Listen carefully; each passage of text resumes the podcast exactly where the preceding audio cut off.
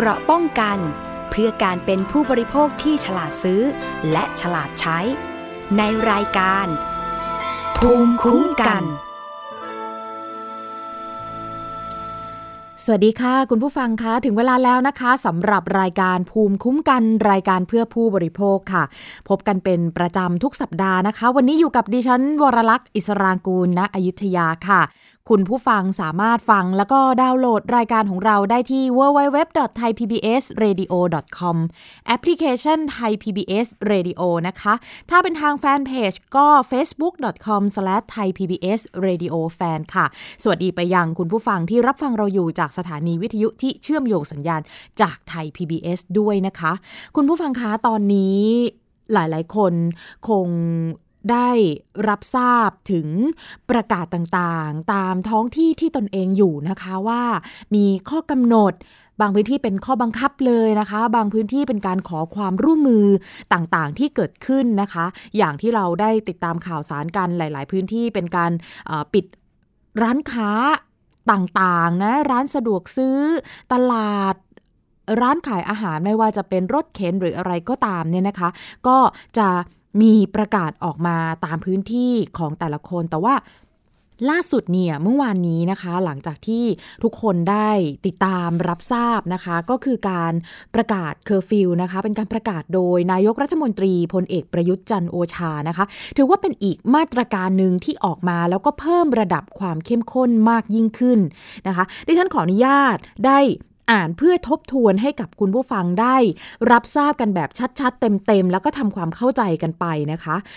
พลเอกประยุทธ์จันโอชานายกรัฐมนตรี และรัฐมนตรีว่าการกระทรวงกลาโหมเนี่ยเป็นประธานการประชุมของศูนย์บริหารสถานการณ์ การแพร่ระบาดของโรคติดเชื้อไวรัสโคโรนา 2019 ออกมาตรการใน ออกมาตรการในมาตรา 9 แห่งพระราชกำหนดการบริหารราชการในสถานการณ์ฉุกเฉิน พศ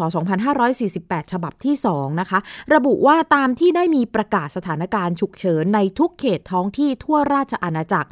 และได้ออกข้อกำหนดฉบับที่ 1 ลงวันที่ 25 มีนาคมที่ผ่านมา เพื่อให้มีมาตรการต่างๆ เพิ่มขึ้นตามความจำเป็น เพื่อแก้ไขสถานการณ์ฉุกเฉินให้ยุติลงได้โดยเร็ว อาศัยอำนาจตามความในมาตรา 9 แห่งพระราชกำหนดการบริหารราชการในสถานการณ์ฉุกเฉิน พศ 2548 นายกรัฐมนตรีจึงออกข้อกำหนดเพิ่มเติม ซึ่งถือว่าเป็นฉบับที่ 2 นะคะ มีรายละเอียดดังต่อไปนี้ค่ะข้อที่1เนี่ยห้ามบุคคลใดทั่วราชอาณาจักร ออกนอกเคหสถาน ระหว่าง 22 นาฬิกาถึง 4 นาฬิกาของวันรุ่งขึ้น ย้ำนะคะ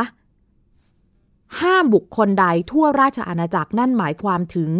ข้อนี้มีผลบังคับใช้ทั่วประเทศนะคะ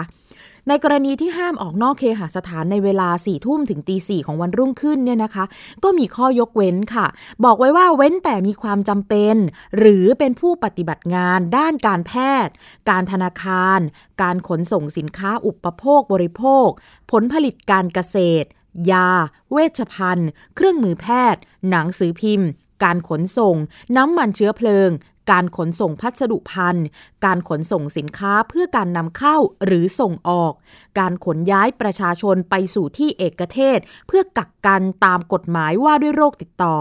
การเข้าออกเวรทำงานผลัดกลางคืนตามปกติ หรือการเดินทางมาจาก หรือไปยังท่าอากาศยาน โดยมีเอกสารรับรองความจำเป็น หรือเอกสารเกี่ยวกับสินค้า หรือการเดินทาง และมีมาตรการป้องกันโรคตามข้อกำหนดในฉบับที่ 1หรือเป็นเจ้าหน้าที่ผู้ปฏิบัติงานตามข้อกำหนด ประกาศหรือคำสั่งต่างๆ ของทางราชการ หรือมีเหตุจำเป็นอื่นๆ โดยได้รับอนุญาตจากพนักงานเจ้าหน้าที่ ผู้ใดฝ่าฝืนข้อนี้ต้องระวังโทษจำคุกไม่เกิน 2 ปี หรือปรับไม่เกิน 40,000 บาท หรือทั้งจำทั้งปรับ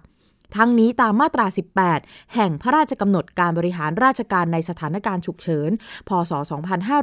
2548 นี่เป็นข้อที่ 1นนะคะที่ออกมา ซึ่งข้อนี้คงจะเป็นข้อที่หลายคนให้ความสนใจมากที่สุดนะคะ พูดง่ายๆก็คือการประกาศเคอร์ฟิวห้ามออกนอกเคหสถาน ในช่วงเวลาสี่ทุ่มถึงตีสี่แต่ก็มีข้อยกเว้นต่างๆ อยู่นะคะ คุณผู้ฟังคงจะสังเกตได้นะว่า ก็อาจจะมีหลายๆ บุคคลนะคะที่เกี่ยวข้องกับตรงนี้นะคะ ว่าจะต้องยังมีภารกิจอะไรต่างๆ ซึ่งก็อย่างที่บอกไปนะคะ ก็ให้มีเอกสารรับรอง อย่างเช่น ถ้ายกตัวอย่างอย่างดิฉันเอง ก็เป็นคนที่ทำงานเวลาปกติก็อยู่ในช่วงของเวลากลางคืน แน่นอนอยู่ในช่วงที่ตามพรกรเนี่ยก็คือห้ามนะคะ อยู่ในช่วงของการห้ามออกนอกเคหสถาน แต่ว่าทางองค์กรเองก็มีเอกสารรับรองเพื่อแสดงให้ชัดเจนนะคะว่าเป็นบุคคลที่ปฏิบัติภารกิจตามความจำเป็นอย่างเงี้ยนะคะ แต่ว่าอยากจะเห็นภาพนะคะ ตอนนี้เนี่ยสิ่งที่ภาครัฐซึ่งกำลังทำงาน เพื่อที่จะป้องกันหรือว่าควบคุมการแพร่ระบาดให้ได้มากที่สุด และทำให้ได้เร็วที่สุด อยากจะเห็นก็คือทุกคนให้ความร่วมมือนะคะ ออกตามเวลาที่กำหนดนะคะ และเมื่อออกก็ทำตาม สิ่งที่แนะนำนะคะก็คือการสร้างระยะห่างทางสังคม social distancing นะคะ ก็คือไม่ว่าจะไปอยู่ตามออฟฟิศนะคะป้ายรถโดยสารรถไฟฟ้าต่างๆเนี่ยนะต้องเข้มงวดกัน ในประกาศนะคะ ยังมีข้อต่อมาข้อที่ 2 ค่ะ ในกรณีที่มีการประกาศหรือสั่งห้าม เตือนหรือแนะนำในลักษณะเดียวกับข้อ 1 ก็คือข้อที่แล้วนั่นนะคะสำหรับจังหวัดพื้นที่หรือสถานที่ใด โดยกำหนดเงื่อนไขหรือเงื่อนเวลาที่เข้มงวด หรือเคร่งครัดกว่าข้อกำหนดนี้ ให้ปฏิบัติตามประกาศหรือคำสั่งนั้นต่อไปด้วยนะคะ ในความหมายนี้คืออะไร อย่างที่ดิฉันเท้าความไปแล้วนะคะ ว่าก่อนหน้านี้เนี่ยก็จะมีจังหวัดต่างๆเนี่ยได้ออกประกาศของจังหวัดมานะคะ โดยท่านผู้ว่าราชการจังหวัด ดิฉันยกตัวอย่างอย่างสมมุติว่าอาจจะมีบางจังหวัดนะคะกำหนดว่าให้ร้านสะดวกซื้อเนี่ยเปิดได้เวลาเริ่มก็คือตีห้าเป็นต้นไป แต่เคอร์ฟิวเนี่ยการประกาศเคอร์ฟิวบอกว่าตีสี่ถ้าพื้นที่ของท่านประกาศไว้ว่าให้เปิดตีห้าอันนี้ถือว่าเป็นประกาศที่มีความเข้มกว่า เข้มงวดกว่า เคร่งครัดกว่า ให้ปฏิบัติตามข้อกำหนด ของจังหวัดของท่าน พื้นที่ของท่านนะคะ แต่ถ้าน้อยกว่านี้ก็คือโอเค ยึดตามประกาศของนายกรัฐมนตรีอันนี้นะคะ ในข้อที่ 3 ค่ะ ในกรณีที่ไม่อาจเคลื่อนย้ายบุคคลใด ซึ่งอยู่ระหว่างการเดินทางเพื่อออกไปนอกราชอาณาจักรได้ ให้คณะกรรมการโรคติดต่อจังหวัด หรือคณะกรรมการโรคติดต่อกรุงเทพมหานคร จัดที่เอกเทศเพื่อควบคุม หรือกักกันบุคคลดังกล่าว เพื่อป้องกันการแพร่ระบาดของโรคตามเงื่อนไข และระยะเวลาที่กำหนด ทั้งนี้ตั้งแต่วันที่ 3 เมษายน พศ 2563 เป็นต้นไปจนกว่าจะมีการเปลี่ยนแปลง ประกาศณวันที่ 2 เมษายน 2563 นะคะ นี่ก็คือเนื้อหาสาระสำคัญนะคะของข้อกำหนดต่างๆ ที่ออกมานะคะ ก็อย่างที่ท่านนายกบอกนะคะ ก็อยากจะะเห็นความร่วมมือนะ แต่ว่าไม่อยากจะให้กังวลกันไปมากนักนะคะ คือหลาย ๆ คนมีความจำเป็นจริง ๆ ในด้านของการทำงาน หรือว่ามีเรื่องเร่งด่วนเนี่ยนะคะ ก็คือเป็นสิ่งที่เจ้าพนักงานใช้ดุลพินิษนะคะ แล้วก็อย่างที่บอกว่าใครมีเอกสารรับรองเนี่ย ตรงนี้ก็ต้องแสดงเอกสารให้ชัดเจนค่ะนะก็เป็นถือว่าเป็นมาตรการที่เข้มข้นขึ้นมาอีกระดับหนึ่งนะคะ ถามว่ามาตรการตรงนี้เนี่ยมีที่มาจากอะไร หลาย ๆ คนที่ ได้ติดตามข่าวสารเนี่ยคงจะเห็นแล้วนะคะว่า หลายวันที่ผ่านมานี้นะคะ เรายังคงมีผู้ป่วยที่ติดเชื้อโควิด -19 รายใหม่เนี่ยเพิ่มในแต่ละวันเนี่ยเป็นร้อยคนทุกวันนะคะ ตรงนี้เป็นสิ่งสำคัญสิ่งหนึ่งเลยนะคะ ถึงแม้ว่าที่จริงแล้วเนี่ยพรกฉุกเฉินเนี่ยออกมาเกิน 1 สัปดาห์แล้วนะคะ ครบ 1 สัปดาห์ไปเมื่อวันพุธที่ผ่านมา แต่ว่าจำนวนของคนติดเชื้อโอเคนะคะถึงแม้ว่าถ้าเราดูตามกราฟเนี่ยมันก็ไม่ได้พุ่งสูงขึ้นคือไม่ได้แบบ ไม่ได้สูงขึ้น แต่ว่ามันก็ไม่ได้ลดลงตามความคาดหมาย พูดง่าย ๆ ว่าตามเป้าหมายที่ตั้งเอาไว้นะคะ มาตรการของเรื่องของการ social distancing นะคะ การกำหนดข้อห้ามอะไรต่างๆเนี่ยนะคะ ก็ถือว่ายังไม่ได้ผลเท่าที่ควรนะคะ ตัวเลขของการลดลงเรื่องของการใช้รถใช้ถนน การออกไปขึ้นรถโดยสารสาธารณะ การออกไปออฟฟิศนะคะ หรือว่าการสร้างระยะห่างทางสังคม การสวมหน้ากากอนามัย เหล่านี้เนี่ยหลายข้อยังไม่เป็นไปตามยังไม่เป็นไปตามเป้าหมายนะคะคุณผู้ฟังทำให้สัปดาห์นี้เนี่ยนะคะทางโฆษกของสบคนะคะคือนายแพทย์ทวีสินวิษณุโยธิน ก็ออกมาถแถลงข่าวถึงตัวเลขต่างๆ ที่มันแสดงให้เห็นนัยสำคัญว่า เราควรที่จะทำได้ดีกว่านี้นะคะ เพราะว่าตัวเลขของผู้ติดเชื้อ ผู้เสียชีวิตเนี่ยสืบเนื่องมาตั้งแต่การเดินทางกลับจากสนามมวยนะคะ สถานบันเทิงนะ รวมถึงกรณีของการเดินทางไปประกอบศาสนกิจนะคะ อยังประเทศเพื่อนบ้าน 3 กลุ่มหลักๆนะคะ เป็นคลัสเตอร์หลักๆ เหล่านี้เนี่ยนะคะทำยังทำให้การติดเชื้อเนี่ยยังเกิดขึ้นอย่างต่อเนื่องนะคะ มันทำให้ตอนนี้ถือว่าสถานการณ์จะว่าดี ก็ยังไม่ถึงกับดีขนาดนั้นนะคะการแพร่ระบาดนะคะของโควิด -19 เนี่ยอย่างที่ผ่านมาในการรายงานในแต่ละวันเนี่ยนะคะ ก็ค่อนข้างที่จะมีตัวเลขอย่างที่บอกเป็นร้อยกว่าทุกวันเลยนะคะ สถานการณ์อย่างวันที่ 2 เมษายนเนี่ยโฆษกสบคแถลงนะคะ ว่ามีผู้ติดเชื้อทั่วโลกเนี่ย934,000 กว่าคนแล้ว เสียชีวิต 47,000 สหรัฐอเมริกาเนี่ยเป็น เป็นประเทศที่มีจำนวนผู้ติดเชื้อมากที่สุดในเวลานี้นะคะ นั่นก็คือ 214,482 คน เสียชีวิต 5,000 กว่าคนนะคะ อันดับ 2 ก็คืออิตาลี มีผู้ติดเชื้อประมาณ 110,000 คน เสียชีวิต 13,000 คน ในขณะที่ไทยเองเนี่ยอยู่ในลำดับที่ 36 นะคะ มีผู้ติดเชื้อทั้งหมด 1,875 คน รักษาหายนี่เป็นตัวเลขของวันที่ 2 เมษายนนะคะ รักษาหายเนี่ย59 คน รวมว่ารักษาหายแล้วเนี่ยมีทั้งหมด5 505 คน ผู้ติดเชื้อสะสมอันดับต้นๆเนี่ยยังอยู่ในกรุงเทพมหานครนะคะ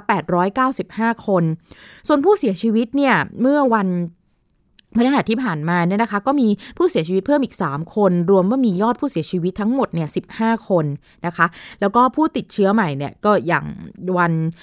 พฤหัสที่ผ่านมาก็ 104 คน นะคะ ก็เป็นตัวเลขอย่างที่บอกร้อยกว่าร้อยกว่านะคะ และจากจำนวนผู้ติดเชื้อใหม่ คาดการมีแนวโน้มสูงขึ้นและเกินกว่าร้อยคนต่อวัน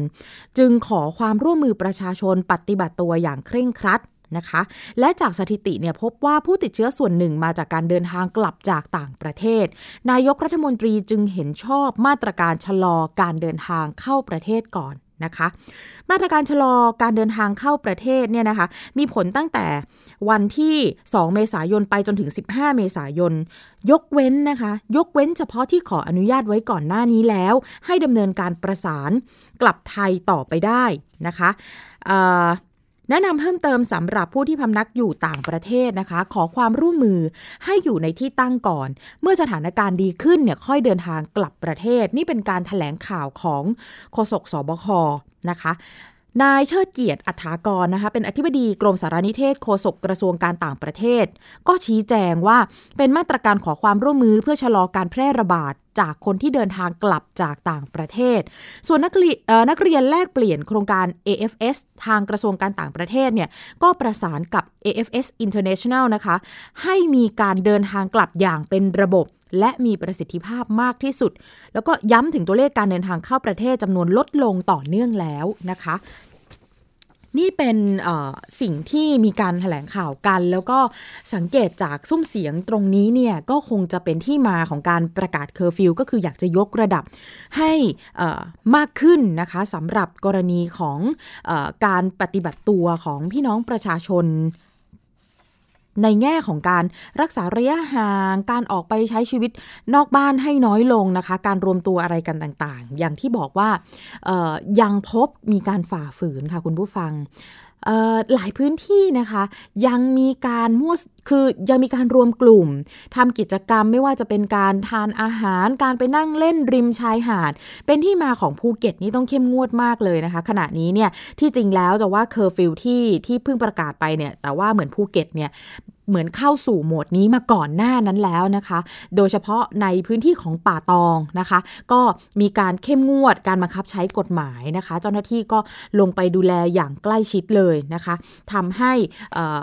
พยายามที่จะทำให้พื้นที่เนี่ยมันถูกจำกัดเรื่องของการแพร่ระบาดให้ได้ดีที่สุดนะคะโฆษกสบคเนี่ยอธิบายนะคะ อธิบายถึง เรื่องของการที่ตัวเลขต่างๆเนี่ยมันยังไปไม่ถึงเป้าหมาย พูดไปถึงเรื่องของการเว้นระยะห่างทางสังคมนะคะแนะจะแนะนำอย่างไรเป็นที่มา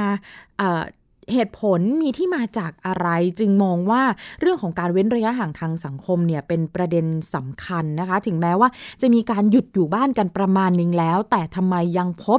มีผู้ติดเชื้อยังเป็นตัวเลขที่ไม่น่าพึงพอใจ รวมถึงเรื่องของการติดเชื้อในหลายหลายจังหวัดค่ะคุณผู้ฟังคะหลายจังหวัดนะ ตอนนี้คืออย่างที่เราทราบกันค่ะ ช่วงแรก ๆ เนี่ยคนติดเชื้อจะ จะจะกระจุกอยู่ที่กรุงเทพมหานครอยู่ระยะหนึ่ง แต่หลังจากช่วงประมาณกลางเดือน มีนาคมที่ผ่านมาอย่างที่บอกนะคะ กลุ่มพอเริ่มมีการแพร่กระจายของกรณีหนึ่งหลักการเดินทางกลับบ้านต่างจังหวัดหลังจากมีการปิดสถานประกอบการหลาย ๆ แห่ง กรณีของสนามมวย กรณีของสถานบันเทิง ปัจจัยหลัก ๆ เหล่านี้แหละค่ะ เป็นสาเหตุที่ทำให้ตัวเลขเนี่ยมันสูงขึ้นนะคะ แล้วก็เป็นที่มาของมาตรการต่าง ๆ นะทั้งหมดนี้นายแพทย์ทวีสินวิษณุโยธินอธิบายปรากฏการณ์นี้ให้ฟัง รวมถึงเรื่องของสิ่งที่อยากจะขอความร่วมมือ อาจจะอึดอัดกันเพิ่มเติมอีกสักหน่อยหนึ่งนะคะ แต่ว่าจะเป็นข้อแนะนำที่น่าจะทำให้เราไปถึงเป้าหมาย คือพยายามระงงับ เรื่องของการระบาดได้ดีมากยิ่งขึ้น นั่นก็คือเรื่องของการเว้นระยะห่างทางสังคม โดยเฉพาะภายในครอบครัว ลองติดตามจากนายแพทย์ทวีสินค่ะ จะเห็นกราฟยังพุ่งทะแยงขึ้น ซึ่งก็ยังไม่น่าพึงพอใจ เพราะวันละเป็นร้อย แต่มาดูในรายละเอียดในเคสใหม่นะครับ จากวันนี้ก็คือ 120 ก็ถามว่าดีกว่าเมื่อวานไหม ดีกว่าวันก่อนไหม ดีขึ้นครับ แต่ก็ไม่น่าพึงพอใจ เพราะตัวเลขยังเป็นระดับร้อยกว่า เรามาดูการวิเคราะห์ของผู้ป่วยรายใหม่นะครับ อันนี้มีความสำคัญก็คือ กราฟสีฟ้าที่เป็นกราฟแท่งคือกรุงเทพและนนทบุรี สีแดงคือจังหวัดอื่น ๆ นั่นหมายถึงต่างจังหวัดทั้งหลายนะครับ ในช่วง 3-4 วันนี้นะครับแท่งสีฟ้าที่สูงที่สุด ก็ดูเหมือนทำท่าจะลดลงนะครับ แต่ก็ยังเป็นหลักที่สูงอยู่กว่าเมื่อตอนต้นเดือนมาก ๆ ทีเดียว แต่ส่วนสีแดงนะครับยังทรงตัวอยู่นั่นหมายความว่าในต่างจังหวัดยังมีตัวเลขเยอะอยู่ด้วยนะครับก็ยังก็ยังต้องต้องเฝ้าระวังอยู่ ไปดูการกระจายตัวของอผู้ที่ติดเชื้อในต่างจังหวัด และกรุงเทพมหานครจะเห็นจุดแต่ละจุดนี้เท่ากับหนึ่งรายหนึ่งคนนะครับ เช่นเช่นเดิมนะครับ ยังกระจุกตัวอยู่ในกรุงเทพและปริมณฑลกรุงเทพมหานครคือ 850 รงนี้แหละครับที่มีความสำคัญคือคนที่เดินทางอยู่ในกรุงเทพมหานครมีความเสี่ยงทั้งสิ้นที่ท่านจะติดเชื้อนะครับจากคนเหล่านี้และคนเหล่านี้ส่วนหนึ่งก็คือเข้ารับการรักษาในโรงพยาบาลอยู่แล้ว แต่ก็จะมีคนแวดล้อมคนเหล่านี้ 850 คูณประมาณสักสองเท่าถึงสามเท่า ที่มีอัตราการแพร่เชื้ออยู่นะครับ ก็จะทำให้ ตัวเลขโดยมาตรฐานนี้ก็จะเพิ่มขึ้นเพิ่มขึ้น เราเคยรายงานว่ากรุงเทพมหานคร และปริมณฑลมีอัตราการที่จะติดเชื้อให้คนอื่นมากกว่าสามเท่านะครับมากกว่าสามคนสามคนกว่า เพราะฉะนั้นเราไม่อยากเห็นตัวเลขของคนกรุงเทพมหานคร เพิ่มขึ้นคูณสามเข้าไปอีกนะครับ ท่านทุกคนที่อยู่ในกรุงเทพและปริมณฑลสามารถลดตัวเลขนี้ได้ ถ้ามารวมกับนนทบุรีสมุทรปราการด้วยแล้วพันกว่าไปแล้ว ถ้าคูณสามเข้าไปก็จะกลายเป็นสามพันกว่า ซึ่งตัวเลขนี้ก็น่ากังวลมากๆนะครับ เป็นเรื่องที่เรารณรงค์กันให้ท่านอยู่บ้านอยู่บ้านนะครับ ตัวแผนภูมิตัวนี้สะท้อนภาพการทำงานของพวกเรา ปรากฏว่าการอยู่บ้าน การรณรงค์ให้อยู่บ้าน กลับบ้าน แต่จำนวนการติดในบ้านไม่ลดลงยังน่ากังวลนะครับ กราฟเส้นสีฟ้าข้างบนนี้จะเห็นว่าตัวเลขในช่วงปลายเดือนเพิ่มสูงขึ้น เมื่อเทียบกับตอนต้นเดือน นั่นแสดงว่ามาตรการของการให้อยู่บ้าน แต่ถ้าท่านไม่เพิ่มระยะห่างของบุคคลภายในบ้านทำให้ตัวเลขไม่ลดลง บอกว่าอยู่บ้านเพื่อชาติท่านยังคงต้องเพิ่มมาตรการกับตัวเอง คือมีระยะห่างของบุคคล ไม่ต่ำกว่า 2 เมตรอยู่ด้วยนะครับ ตรงนี้มีความสำคัญอย่างยิ่งนะครับ นั่นก็เป็นสิ่งที่โฆษกสบคนะคะ ก็พยายามที่จะอธิบายให้ฟังถึงปรากฏการณ์ที่เกิดขึ้น แล้วก็ทำให้เราเห็นถึงความสำคัญ ที่อาจจะต้องขอความร่วมมือในมาตรการเว้นระยะห่างทางสังคมให้เข้มงวดมากยิ่งขึ้นนะคะคุณผู้ฟัง ไปกันที่เรื่องต่อไปค่ะ ยังคงมีประเด็นเรื่องของการกระจายหน้ากากอนามัยอยู่นะคะคุณผู้ฟัง ตอนนี้เนี่ย มีการปรับแผนนะคะ หลังจากที่มีข้อห่วงใย มีเสียงสะท้อนจากบุคลากรทางการแพทย์นะคะ ประชาชนเองก็รู้สึกเป็นห่วงว่าเอ๊ะบุคลากรทางการแพทย์ จะมีหน้ากากอนามัยใช้เพียงพอหรือไม่ แล้วจะส่งผลทำให้แบบ อันตรายหรือเปล่านะคะ ล่าสุดเนี่ยมีการปรับแผนนะคะ รองนายกรัฐมนตรีค่ะ นายวิษณุเครืองามเนี่ยก็เปิดเผยนะคะว่า ในการประชุมศูนย์บริหารสถานการณ์โควิด -19 เนี่ยก็ได้วางแนวทางปฏิบัติเรื่องแผนการกระจายหน้ากากอนามัยไปทั่วประเทศนะคะ ก็คือตัวเลขณขณะนี้เนี่ยนะคะทางรองนายกวิษณุเนี่ยบอกว่าปัจจุบันโรงงานผลิตหน้ากากอนามัยเนี่ย11 แห่ง 11 แห่งนี่คือ 11 แห่งเดิมเลยนะคะ ที่ผลิตให้เราเดิมอยู่เนี่ยนะมีกำลังการผลิตรวมนะ ตัวเลขณนะปัจจุบันก็คือ 2.3 ล้านชิ้นก็คือ 2 ล้าน3แสนชิ้น มันเป็นตัวเลขที่เพิ่มขึ้นประมาณสัก 1 ล้านชิ้นนะคะ จากเดิมที่สามารถผลิตได้วันละ1ล้าน2แสนชิ้นนะคะก็เลยมีการกำหนดแผนการกระจายหน้ากากอนามัยขึ้นมาใหม่นะคะเริ่มไปตั้งแต่ ช่วงต้นสัปดาห์ที่ผ่านมาแล้วนะคะ โดยจะมีการจัดส่งผ่านไปรษณีย์ไทยทำหน้าที่จัดส่งหน้ากากอนามัยไปจังหวัดต่างๆ ทั่วประเทศ โดยออตอนนี้2ล้าน3เนี่ยเขาจะแบ่งเป็น 2 ส่วนหลักๆเลยนะคะ 1 คือจะจัดส่งไปให้สาธารณสุข1ล้าน3แสนชิ้น อันนี้ตัวเลขต่อวันนะคะคุณผู้ฟัง ซึ่งในโคต้าเนี่ยนะจะถูกกระจายไปยังบุคลากรทางการแพทย์ โรงพยาบาลประจำจังหวัดต่างๆนะคะ โดยจะมีการบันทึกรายชื่อผู้รับผู้ส่งให้ชัดเจน เพื่อที่จะได้ตรวจสอบได้นะคะ อีกส่วนหนึ่งอีกยอดหนึ่งนะคะ ก็คือส่งไปให้มหาไทย รวม 1 ล้านชิ้นนะเมื่อกี้ที่ฉันบอกว่าสาธารณสุข1ล้าน3มหาไทยเนี่ยให้อีก 1 ล้านนะคะ ซึ่งในโคต้าเนี้ยจะถูกกระจายไปที่ผู้ว่าราชการจังหวัดทั้ง 76 จังหวัด รวมถึงกรุงเทพมหานครด้วย เพื่อส่งต่อไปให้กลุ่มที่ต้องทำงานในพื้นที่เสี่ยง เช่น อสมตำรวจทหาร เจ้าหน้าที่ที่ต้องให้บริการประชาชนในสถานที่ราชการ พนักงานเก็บขยะ รวมถึงกลุ่มเสี่ยงนะคะ ก็คือผู้สูงอายุเด็กแล้วก็คนที่มีโรคประจำตัวนะคะ ตรงนี้เนี่ยดิฉัน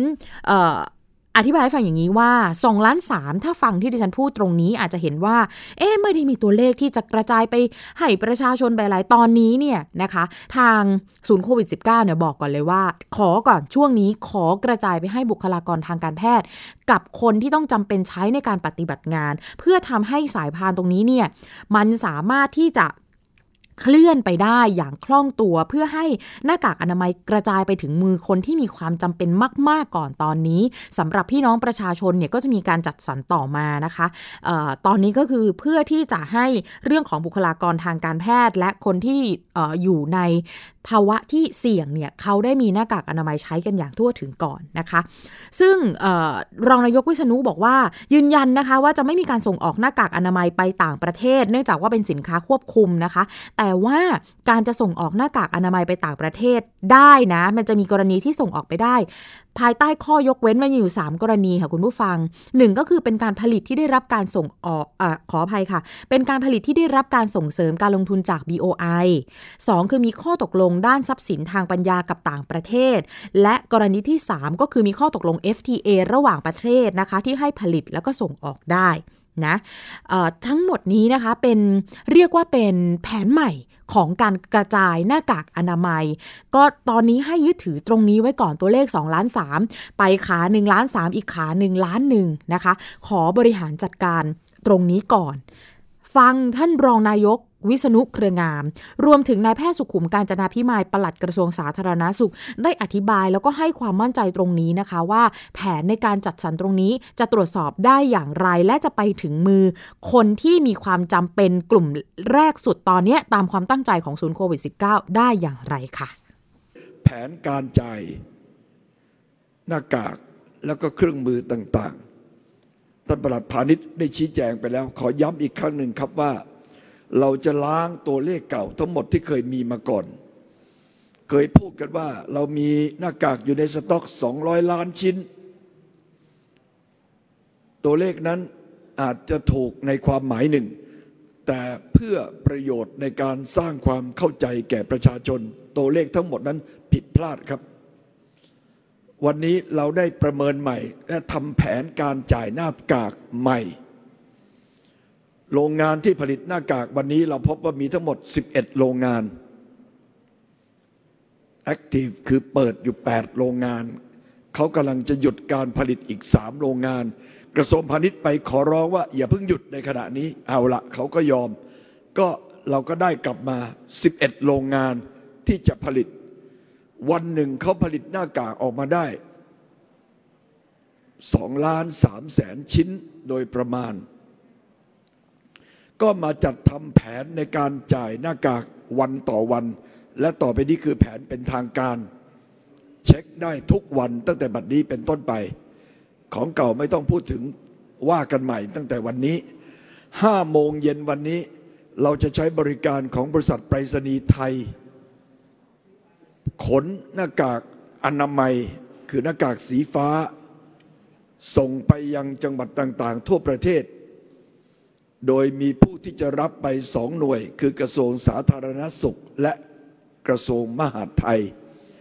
กระทรวงสาธารณสุขนั้นจะได้โคต้าไปหนึ่งล้านสามแสน เพื่อที่ส่งให้แก่บุคลากรทางการแพทย์ทั่วประเทศ โดยทำแผนการจ่ายเป็นรายจังหวัด มีชื่อผู้ส่งเซ็นชื่อผู้รับ เอามาตรวจสอบกันได้ อีกหนึ่งล้านชิ้นที่ผลิตได้ในแต่ละวัน จะเป็นโคต้าของกระทรวงมหาดไทย เพื่อจะส่งไปยังผู้ว่าราชการจังหวัด 76 จังหวัดทั่วประเทศบวกกับผู้ว่ากทมด้วย ตรงนี้แยกออกจากสาธารณสุข 1.3 ล้านชิ้นของกระทรวงสาธารณสุข ให้แก่บุคลากรทางการแพทย์ คือแพทย์พยาบาล เจ้าหน้าที่แพทย์ทั่วประเทศเท่านั้น ของมหาดไทยหนึ่งล้านชิ้น จะให้แก่บุคคลซึ่งไม่ใช่แพทย์ แต่จะให้แก่บุคคลซึ่ง ใกล้ชิดติดพันกับผู้ป่วย เช่น อสม ที่ไปเฝ้าระวังผู้ป่วยในต่างจังหวัด จะให้แก่เจ้าหน้าที่ซึ่งมีหน้าที่บริการประชาชน เช่น ศูนย์ดำรงธรรม หรือเจ้าหน้าที่อำเภอสารกลาง จะให้แก่เจ้าหน้าที่ซึ่งบริการประชาชนและมีความเสี่ยง เช่น พนักงานขนขยะรวมทั้งตำรวจทหารที่ตั้งด่านตรวจอยู่ระหว่างทาง แล้วก็จะให้แก่ผู้ที่ อยู่ในกลุ่มเสี่ยง คือคนชราอายุ 70 ปีขึ้นไป ผู้ป่วยและเด็ก ดังนี้เป็นต้นหนึ่งล้านชิ้น วันนี้ดีเดย์เริ่ม 5 โมงเย็น รถประมาณ 40 คันของบริษัทไปรษณีย์ไทย จะขนสินค้านี้ออกจากหน้าโรงงานไปยังต่างจังหวัด ทุกจังหวัด สายของกระทรวงสาธารณสุข จะตรงไปยังโรงพยาบาลประจำจังหวัด ผ่านจังหวัดไหนแวะจังหวัดนั้น เขาทำเป็นแพ็คแพ็คหนึ่งมีหนึ่งพันชิ้น ถ้าหากว่าเป็นสายกระทรวงมหาดไทยจะตรงไปยังสารกลางจังหวัดผู้ว่าเป็นคนรับ แล้วก็จัดการแยกแพ็คถ้าหากต้องส่งต่อไปยังอำเภอตำบล ก็จะมีรถของบริษัทไปรษณีย์ไทยในจังหวัดอำเภอตำบล แยกขนส่งต่อไป ทั้งหมดนี้จะเห็นว่ายังไม่ได้ถึงมือประชาชน ยังไม่ไปที่ร้านค้า เพราะมันหมดแล้ว 2.3 ล้านชิ้น แต่ช่วยอดทนเป็นอย่างนี้ไปสัก 3-4 วัน เราจะทำอย่างนี้ทุกวัน หลังจากนั้นบุคลากรภาครัฐก็จะมีหน้ากากพอใช้ ไประยะหนึ่ง แล้วเราก็จะปรับแผนการจ่าย เปลี่ยนมาเป็นการจ่ายให้แก่ประชาชนร้านค้า ขอเรียนว่าเรายังผลิตได้วันละ 2.3 ล้านชิ้นอย่างเดิม ส่วนกรณีการส่งหน้ากากออกต่างประเทศนั้น โดยหลักการแล้วไม่มี เพราะเป็นสินค้าควบคุม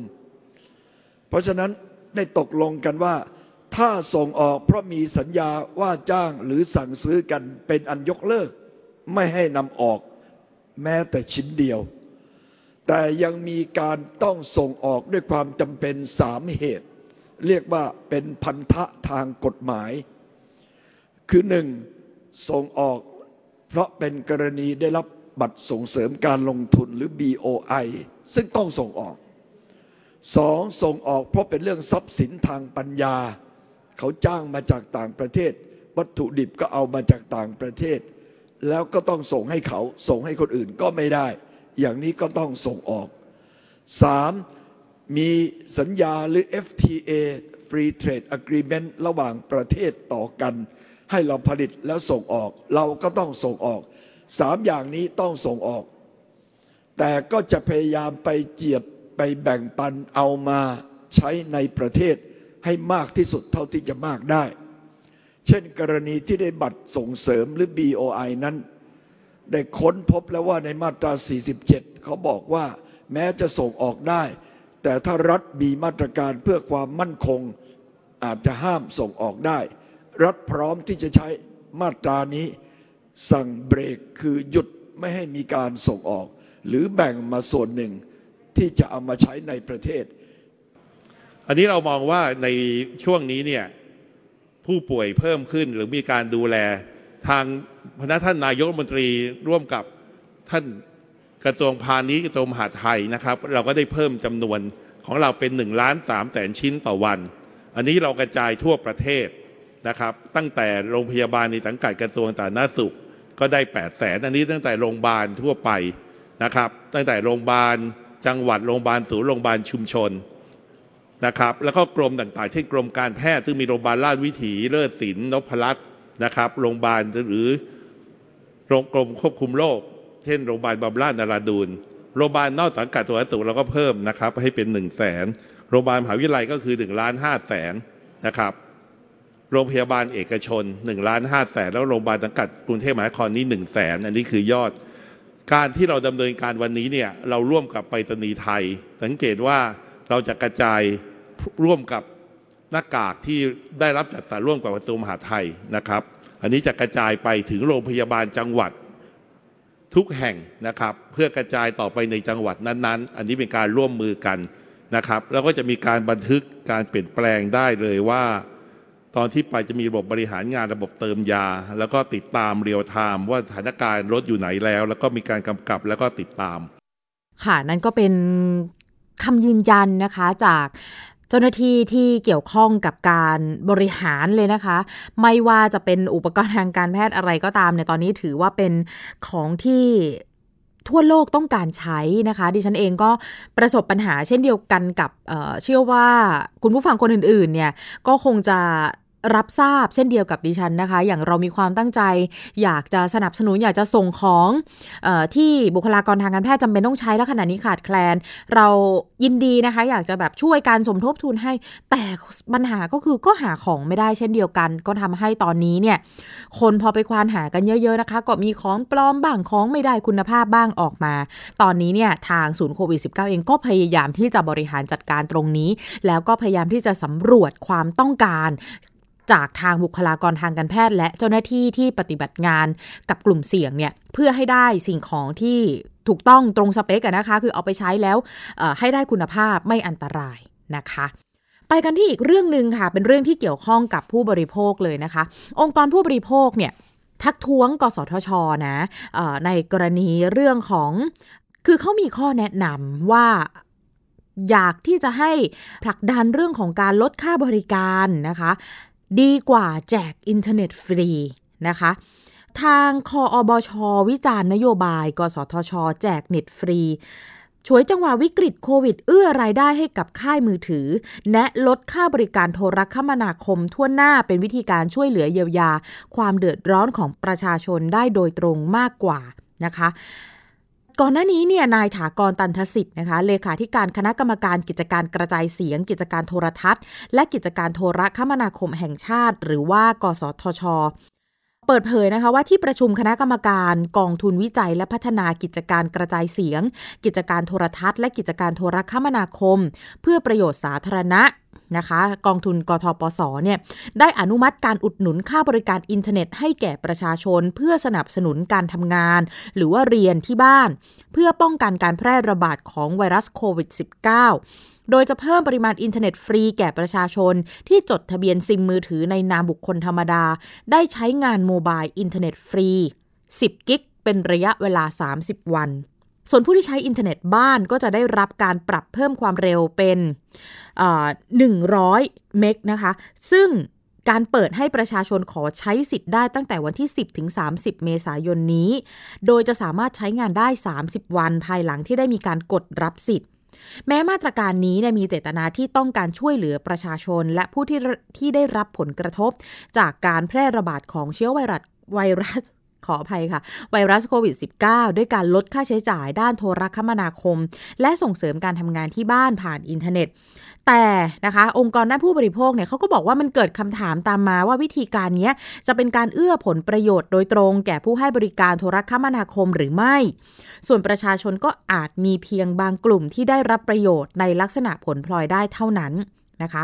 รองศาสตราจารย์รุตโกมลบุตร กรรมการด้านสื่อและโทรคมนาคม องค์การอิสระเพื่อการคุ้มครองผู้บริโภคภาคประชาชน หรือว่าคออบช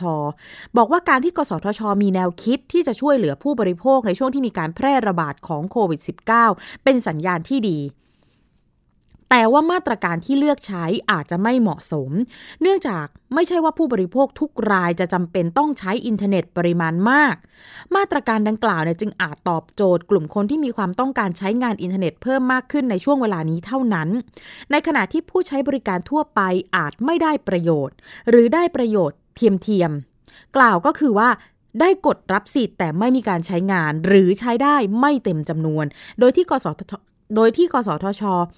กลับต้องอุดหนุนในลักษณะเหมาจ่ายให้กับบริษัท เท่ากับผู้ประกอบการเนี่ยได้ผลประโยชน์แบบเต็มที่และหลายต่อ ทั้งขายบริการได้มากขึ้น รับเงินเกินกว่าบริการที่มีการให้บริการจริงเป็นต้นนะคะ การเพิ่มปริมาณอินเทอร์เน็ตไม่ได้ช่วยผู้บริโภคทั่วไปในภาวะยากลำบากนี้ หรือแม้แต่ผู้ที่ตามปกติต้องใช้งานอินเทอร์เน็ตปริมาณมาก เพราะผู้ใช้อินเทอร์เน็ตผ่านมือถือส่วนใหญ่ก็มักใช้แพ็กเกจที่ให้ปริมาณอินเทอร์เน็ตต่อเดือนเพียงพออยู่แล้ว มาตรการของกสทช จึงเหมือนการช่วยผู้ประกอบการขายของ โดยเสนอของชิ้นเดียว ใส่มือประชาชน พร้อมกับบอกว่ารับฟรีๆซึ่งตามพฤติกรรมคนทั่วไปก็ย่อมจะรับมา โดยไม่ได้คำนึงถึงว่า มีความต้องการใช้ของเนี่ยจริงหรือไม่นะคะ ยังไงก็ตามเนี่ย จริง ๆ แล้วของเนี้ยไม่ได้ได้มาฟรี ถึงแม้ประชาชนหรือผู้บริโภคไม่ต้องจ่ายเงินโดยตรง แต่กสทช จะเอาเงินกองทุนมาอุดหนุนให้ผู้ประกอบการ ซึ่งเงินกองทุนเนี่ยปิปกติเนี่ยมีไว้เพื่อทำบริการโทรคมนาคมแก่พื้นที่ห่างไกล หรือผู้ขาดโอกาสซึ่งเท่ากับว่าสังคมเนี่ยต้องเสียโอกาสในส่วนนั้นไป ที่สำคัญเนี่ยดูเหมือนว่ากสทช ก็จะจ่ายตามจำนวนคนกดรับสิทธิ์ ตามตัวเลขที่ผู้ประกอบการแจ้ง ซึ่งยากที่จะตรวจ สอบความถูกต้อง ซ้ำยังไม่ใช่ส่วนของต้นทุนจริงอีกด้วย นอกจากนี้การที่กสทชกำหนดจำกัดระยะเวลาการใช้เวลาการใช้เพียง 30 วันเนี่ยก็ไม่แน่ใจว่าจะสอดคล้องกับสถานการณ์ที่ว่าโรคระบาดนี้จะคลี่คลายภายใน 30 วันหรือไม่นะคะ และเสมือนเป็นการเร่งรัดการใช้บริการโดยไม่จำเป็น จึงมีคำถามว่าเหตุใด กสทช จึงเลือกมาตรการที่มองว่าไม่ตรงไปตรงมาเช่นนี้ นะคะ รองศาสตราจารย์รุตเนี่ยบอกนะคะว่า ในส่วนการปรับเพิ่มความเร็วอินเทอร์เน็ตบ้าน ก็เป็นมาตรการที่ชวนตั้งคำถามเช่นกัน เนื่องจากประชาชนที่ยากลำบากของประเทศ ไม่ใช่ผู้เข้าถึงบริการดังกล่าวอยู่แล้ว ส่วนผู้ที่ใช้บริการอินเทอร์เน็ตบรอดแบนด์ประจำที่ส่วนใหญ่ก็ใช้แพ็กเกจที่กำหนดความเร็วไว้มากกว่าที่ให้เนี่ยนะคะ ในขณะที่ถ้าเป็นบริการแบบ ADSL VDSL Copper ต่อให้ปรับความเร็วสูงสุดก็ทำได้ไม่ถึง 100 เมกนะคะ สำหรับข้อเสนอมาตรการที่ควรจะเป็นเนี่ยนะคะ นายโสพลหนูรัตนักวิชาการด้านกฎหมายคออบช กล่าวว่ากสทช มีทางเลือก ในเรื่องของมาตรการที่จะตอบสนองต่อแนวความคิดที่ดีได้หลายแนวทางด้วยกัน ซึ่งเป็นมาตรการที่ให้ประโยชน์กับผู้บริโภคโดยตรงและทั่วถึง เช่นการลดค่าบริการให้กับผู้บริโภคทุกราย ซึ่งอาจใช้วิธีการหักลบค่าใช้จ่ายให้ผู้บริโภคต่อเดือนเท่ากันทุกคน เช่น 50 บาท หรือลดเป็นสัดส่วนเช่นร้อยละ 30 ของค่าบริการ โดยกสทช ก็ชดเชยให้ผู้ประกอบการได้อะ ชดเชยให้ผู้ประกอบการไปตามรายได้ที่ลดลง หรือดีกว่านั้นก็อาจชดเชยตามต้นทุนค่าบริการ ในส่วนรายได้ของบริษัทที่ขาดหาย หรือแม้กระทั่งอาจชดเชยเพียงครึ่งเดียว เพราะในต่างประเทศก็มีกรณีที่ผู้ให้บริการให้การช่วยเหลือผู้บริโภคโดยตรง โดยที่ภาครัฐไม่ต้องอุดหนุนชดเชยคืนให้ ซึ่งวิธีการเช่นนี้จะตรงไปตรงมามากกว่า และผู้บริโภคทุกรายได้รับประโยชน์ นะคะ ส่วนกลุ่มผู้บริโภคที่มีความต้องการใช้งานอินเทอร์เน็ตเพิ่มเติมก็สามารถนำเงินส่วนที่ลดนี้ไปซื้อบริการเพิ่มเติมนะ อันนี้เป็นก็เรียกว่าเป็นข้อทักท้วงดีกว่านะคะ จากองค์กรผู้บริโภคนะคะ ในกรณีเรื่องเกี่ยวกับการแจกอินเทอร์เน็ตนะคะ ก็มีการเปรียบเทียบกันว่าโอเคล่ะเรื่องของค่าบริการน่าจะจำเป็นมากกว่าหรือไม่นะคะ ช่วงต่อไปค่ะติดตามคิดก่อนเชื่อค่ะ ดรแก้วกังสดานอัมภัยนักพิษวิทยา และคุณชนาทิพย์ไพรพงศ์จะคุยกันในตอน DIY อุปกรณ์ง่ายเพื่อฆ่าโควิด -19 อาจก่ออันตรายถ้าไม่รู้จริง ไปติดตามกับทั้งสองท่านค่ะ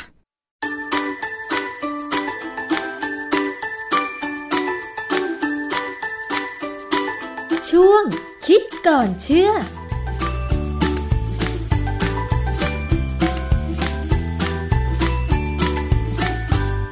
พบกันในช่วงคิดก่อนเชื่อกับ ดรแก้วกังสดานนภัยนักพิษวิทยา และดิฉันชนาทิพไพรพงศ์นะคะ วันนี้เรามาคุยกันต่อเกี่ยวกับอุปกรณ์ ที่จะนำมาใช้เพื่อที่จะป้องกันการติดเชื้อไวรัสโคโรนาสายพันธุ์ใหม่ 2019 หรือโควิด -19 นะคะ ซึ่งหลายคนตอนนี้เป็นกังวลกันมาก ๆ เลยทีเดียวค่ะ และพยายามที่จะหาทุกวิถีทางเพื่อที่จะไม่ให้ติดเชื้อนี้นะคะ ทีนี้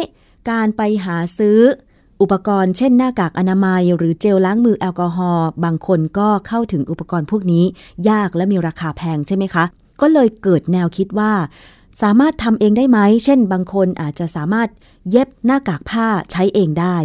เรียกว่า DIY กันไปเลยค่ะ เพราะฉะนั้นวันนี้เราจะมาพูดถึงว่า อุปกรณ์ที่เราทำขึ้นเอง DIY อุปกรณ์ง่าย ๆ เพื่อฆ่าโควิด -19 เนี่ยอาจก่ออันตรายถ้าไม่รู้จริง อันนี้เป็นยังไงไปถามอาจารย์แก้วค่ะ อาจารย์คะ ครับผมเห็นมีข่าวในโทรทัศน์นะค่ะเขาทำคือความคิดที่เขาจะทำเนี่ยมันดีมากเลยค่ะเช่นข่าวที่เขาเอาตู้โทรศัพท์สาธารณะ ซึ่งเดี๋ยวนี้ไม่ค่อยมีคนใช้เนี่ยนะ ที่จังหวัดหนึ่งเนี่ยเขาเอามาดัดแปลงเป็นตู้ที่สำหรับให้คนเข้าไปยืน แล้วก็ติดทั้งไอหัวสเปรย์น้ำยาฆ่าเชื้อ คือฆ่าเชื้อทั้งตัวเลยค่ะแต่ว่าอันอันนี้เป็นตู้โทรศัพท์เก่า ซึ่งไม่ใช่อันเดียวกับที่ของสำนักงานตำรวจแห่งชาติทำนะ อันนี้เขาทำเป็นอุโมงค์ค่ะแล้วก็สเปรย์น้ำยาฆ่าเชื้อเหมือนกัน แต่ทั้งสองกรณีเนี่ย มีอะไรบางอย่างที่เหมือนกันค่ะคือการสเปรย์ทั้งตัวเนี่ยด้วยเหตุผลอะไร ไม่มีเหตุผลที่ถูกชัดเจนเลยว่า คือมันจะต้องสเปรย์เฉพาะคนที่จะต้องไปสัมผัสกับสิ่งที่น่าอันตรายมาแล้วหรือโรคอือฮึที่อันตรายแล้ว ถึงจะฉีดสเปรย์เพื่อพ่นฆ่าทั้งตัวใช่ไหมคะ แต่ถ้าอยู่ๆใช่ค่ะอย่าง แต่ถ้าอยู่ๆอย่างประชาชนทั่วไป ไม่ได้ไปสัมผัสกับผู้ป่วย ไม่รู้ว่ามีเชื้อหรือเปล่าอันนี้จำเป็นไหมอาจารย์มันได้ประโยชน์ไหม มันก็ได้ประโยชน์แหละถ้ามันฆ่าเชื้อหรือมันเอาเชื้อออกได้หมดนะค่ะแต่ประเด็นคือว่า ถ้ามันเข้าไปในตา เข้าไปในปากเข้าไปในหูเนี่ย จะเกิดอะไรขึ้น อืมนะประเด็นที่หนึ่งประเด็นที่สองน้ำยาที่ใช้เนี่ย น้ำยาอะไร คือไอ้อย่างกรณีของไอ้เจ้าตู้โทรศัพท์เนี่ยสุดท้ายเข้าใจว่าคงจะเป็นไอ้เอทานอลเจ็ดสิบเปอร์เซ็นมั้งอืนะฮะมซึ่งถ้าเอทานอลเจ็ดสิบเปอร์เซ็นเนี่ย สิ่งที่จะตามมาคือ อาจจะคัน เพราะมันทำให้ผิวแห้งค่ะแน่ๆเวลาเราทำเจลแอลกอฮอล์เนี่ยเขายังใส่สารที่เป็นคล้ายๆ กับมอยเจอไรเซอร์เข้าไปค่ะเพราะฉะนั้น เวลาเราเราถูมือเนี่ยเราจะไม่รู้สึกแห้งค่ะแต่ถ้าเป็นน้ำยาแอลกอฮอล์70%เนี่ย มันจะทำให้มือแห้งได้อืนะฮะมดังนั้นเนี่ยโอกาสที่จะมีปัญหาก็ มันก็อาจจะมีปัญหาได้ แล้วก็จำเป็นไหมคือผมเห็นเขาทำอุโมงค์แบบเนี้ยค่ะที่ตลาดแห่งหนึ่งก็มีนะส่วนกรณีตู้โทรศัพท์เนี่ย เข้าไปแล้วถ้าเสื้อผ้าเปียกอืม คือถ้าถ้ามันเป็นน้ำยาแอลกอฮอล์70%เนี่ยไม่มีปัญหา มันจะค่ะแห้งเร็วแป๊บเดียวก็แห้งค่ะนะแต่ว่าถ้าเป็นน้ำยาอื่น เช่นเออเห็นมีบางแห่งเขาใช้น้ำยาฆ่าเชื้อที่เราใช้กับซักผ้าเนี่ยค่ะมาผสม แล้วก็สเปรย์เหมือนกันไอ้ตัวนั้นน่ะน่ากลัวพอสมควรเลยล่ะ มันอืมคือผมอยากจะบอกว่าน้ำยาฆ่าเชื้อทุกชนิดเนี่ย มีผลข้างเคียงทั้งนั้น ค่ะ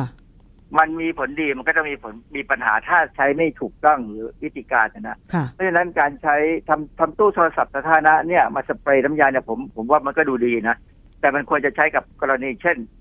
ไปขนศพอือฮึอ่าพวกนี้ต้องสเปรย์ทั้งตัวอืมนะไปขนศพพวกพวกไอ้เจ้าหน้าที่มูลนิธิเนี่ยนะควรจะมีตู้แบบเนี้ยอยู่อยู่ที่สถานีเขาพอกลับมาปั๊บก็สเปรย์ทั้งตัวแล้วก็เปลี่ยนเสื้อผ้าเลย เพราะว่าอย่าง อย่างโรงงานที่เขาเลี้ยงสัตว์บางแห่ง หรือว่าแม้กระทั่งบางครั้งเนี่ยในห้องปฏิบัติการของทางในต่างประเทศอะนะค่ะเขาเขามีอุโมงค์ที่ต้องเดินแต่ต้องเดินแบบไม่ใส่เสื้อผ้านะค่ะเดินผ่านไปเลยนะแล้วก็ใช้น้ำยาซึ่งไม่อันตรายกับเท่าไหร่แต่แต่ว่ามันก็ฆ่าเชื้อได้เนี่ยสเปรย์ทั้งตัวอ่าแล้วฮะก็เดินผ่านอุโมงค์ที่เป็นเป่าลมให้แห้งอ่าฮะแล้วก็ไปใส่เสื้อผ้าใหม่เลยค่ะ อันนี้ใช้ในงานไหนงานด้านการแพทย์สำหรับแพทย์หรือเปล่าอาจารย์ ไม่มีด้วยการถ้าจริงๆยังไม่ถึงอย่างนั้น มันจะเป็นงานด้านวิทยาศาสตร์ที่มีการศึกษาเรื่องเกี่ยวกับเชื้ออันตรายอ๋อคือทั้งเข้ากับออกเนี่ยเขาจะต้องมีการจัดการนะนะค่ะแต่ที่บ้านเราเนี่ยก็ดูคงดูหนังพวกนี้มาแล้วเนี่ย ก็เลยมาลองทำดู แต่ว่าจริง ๆ ต้องต้องให้มันเหมาะสมนะค่ะคนธรรมดาเนี่ย ใช้น้ำยาใช้แอลกอฮอล์ล้างมือ ก็พอแล้วใส่หน้ากากอย่าไปจับหน้า อย่าไปจับตา ใช้ไอ้เฟสชิลเนี่ยดูดีที่สุด ค่ะเพราะเฟสชิลเนี่ยมันป้องกันไม่ให้เราจับ จับไปที่ตาที่ปากเรานะฮะอืมเพราะฉะนั้นเรื่องของใช้สัญญาสเปรย์เนี่ยก็เหมาะสมในบางกรณี ส่วนในกรณีอันหนึงที่เห็นในโทรทัศน์เนี่ยแล้วค่อนข้างจะน่าตกใจก็คือการทำอุโมงค์แสง UV นะค่ะ แต่ว่าเรื่องเนี้ยมีคนมาคอมเมนต์แล้วว่ามันน่าจะกลัวน่ากลัวยังไงค่ะแต่พอผมกลับไปนั่งดูข่าวอีกครั้งหนึ่งแล้ว ผมก็มีความรู้สึกว่ามันไม่น่ากลัวหรอก เพราะว่าแสง UV ที่เขาเอามาใช้เนี่ย มันไม่ใช่แสง UV เหรอคะ เรามองเห็นแสงได้แสค่ะดงว่ามันต้องเป็นแสงในช่วงที่ตามองเห็น ซึ่งแสง UV จริง ๆ เนี่ยที่มี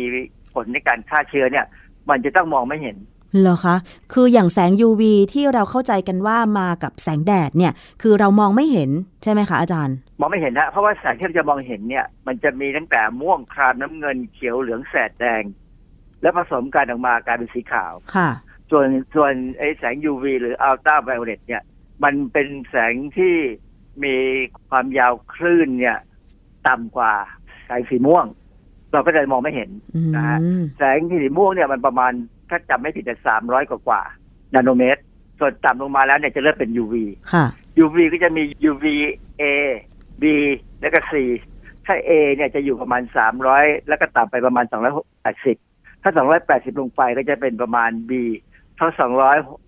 256 ลงไปจะเป็น C อะไรอย่างเงี้ยนะค่ะเอ่อยิ่งมีค่าของเวฟเลงหรือว่าความยาวคลื่นสั้นเท่าไหร่เนี่ย จะยิ่งมีกำลังมีพลังงานสูงเท่านั้น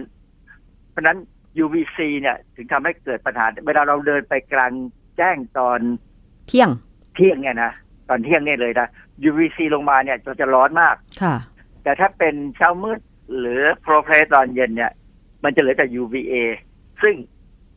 สบายๆค่ะนะฮะเพราะฉะนั้นอุโมงค์ที่เขาทำในทีวีเนี่ยเขาใช้หลอดซึ่งมองเห็นแสง แสดงว่ามันเป็นอย่างเก่งก็ near UV ก็ประมาณ320ประมาณนั้นนะนะฮะอืมค่ะ แสดงว่าสิ่งที่เขาประดิษฐ์ DIY อุโมงค์แสง UV เนี่ย มันจะได้ผลไหมอาจารย์ ไม่ได้ผล มันทำให้ดูดีแต่มันไม่ได้ผล เพราะว่าแสงมันฆ่าเชื้อไม่ได้ คือคนเข้าใจผิดอย่างอย่างเวลาห้องผ่าตัด หรือว่าห้องปฏิบัติการทางวิทยาศาสตร์ ในโรงพยาบาลหรือในห้องปฏิบัติการอะไรก็ตามเนี่ยเวลาเขาเปิดแสง UV เนี่ยมันจริงๆมันมองไม่เห็นแสง แต่เขาจะมีหลอดไฟสำหรับแสดงให้เห็นว่ากำลังทำงานอยู่นะอ๋อห้ามเข้าไปในนั้นอ๋อเพราะว่าแสง UV มันสามารถทำให้เกิดมะเร็งผิวหนังได้ค่ะ และ UV ที่เขาใช้จะเป็น UVC ทั้งนั้นเลยซึ่งค่ะอันตรายมากค่ะนะเขาเขาจะใช้เป็นจังหวะ แล้วเวลาพอปิดแล้วเนี่ย ผมเคย คือเชื่อมานผมเคยมีห้องนี้ห้องหนึ่งค่ะผมทำไว้สำหรับทำพวกเชื้อ คือมันมีเชื้อบางอย่างที่เราต้องการห้องที่สะอาดจริงๆเนี่ยค่ะ ก็พอเราปิดแสงปั๊บเวลาเข้าไปทำงานเนี่ยมันจะร้อนเลยค่ะ มันจะร้อนอยู่ต้องรีบเปิดพัดลมแล้วเปิดแอร์แล้วต้องใช้ไอแอร์ที่ air condition เนี่ยที่มันมีฟิลเตอร์แบบพิเศษค่ะกันไม่ให้เชื้อข้างนอกเข้าไปอะไรอะไรแบบเนี้ยนะอืเพราะฉะนั้นที่เขาทำเนี่ยความจริงอะความคิดเขาดี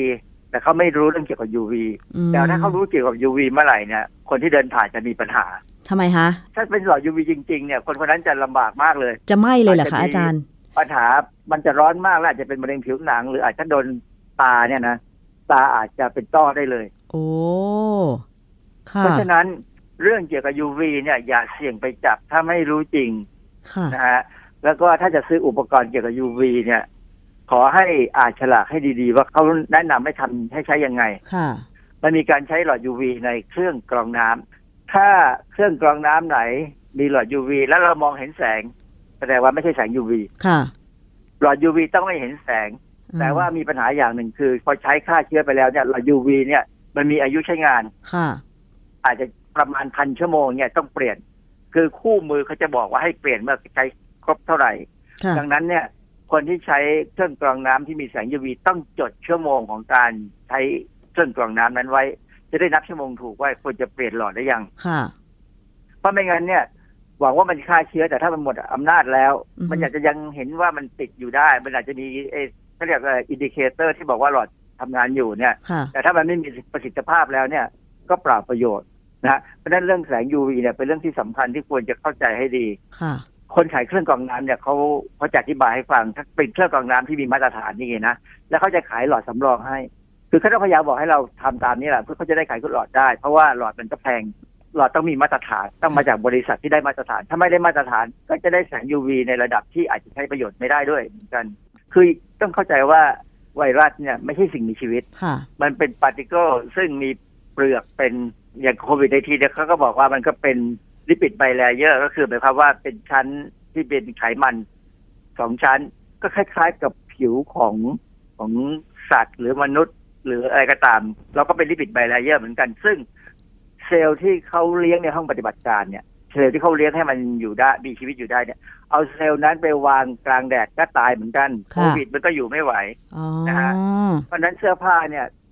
กลับมาถ้าเราตอนที่เขาแนะนำว่าถ้าไปในที่คนเยอะๆเนี่ย พอกลับถึงบ้าน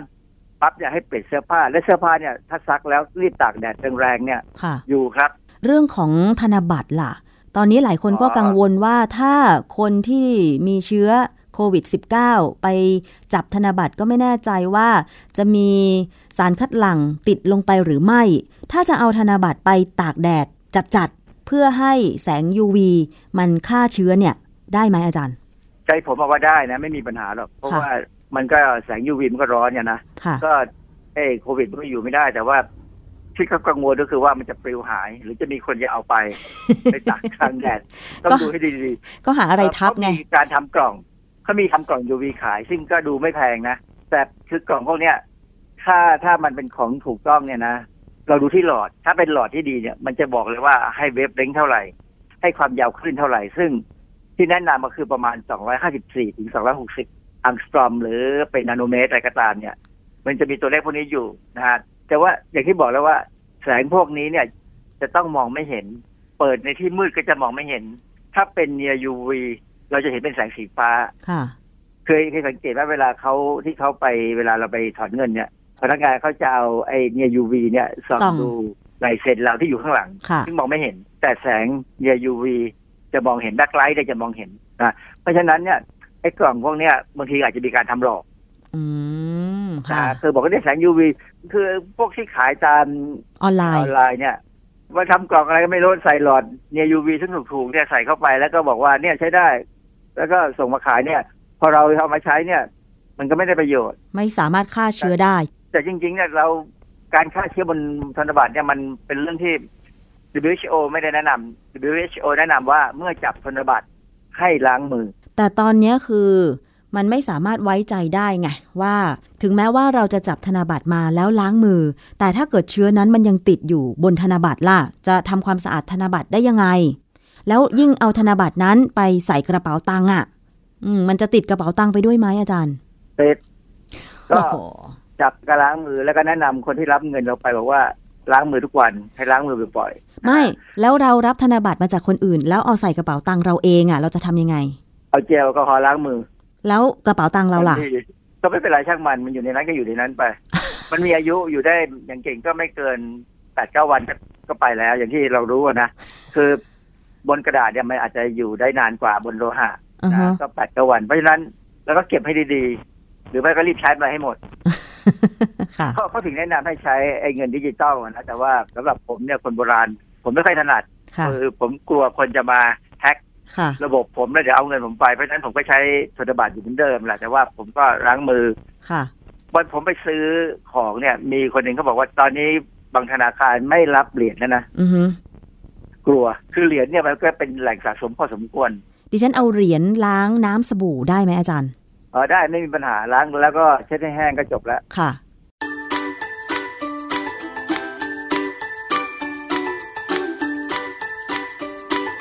ช่วง คิดก่อนเชื่อ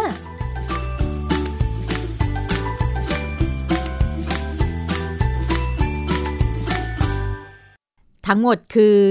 รายการภูมิคุ้มกันสำหรับวันนี้นะคะ หลากหลายเรื่องราวที่ล้วนเกี่ยวข้องกับโควิด -19 นะคะ วันนี้หมดเวลาแล้วนะคะ ขอบพระคุณคุณผู้ฟังสำหรับการติดตามรับฟังรายการ และขอให้ทุกท่าน รักษาสุขภาพกันให้ดีตามคำแนะนำของกระทรวงสาธารณสุขด้วย วันนี้ลากันไปก่อน สวัสดีค่ะ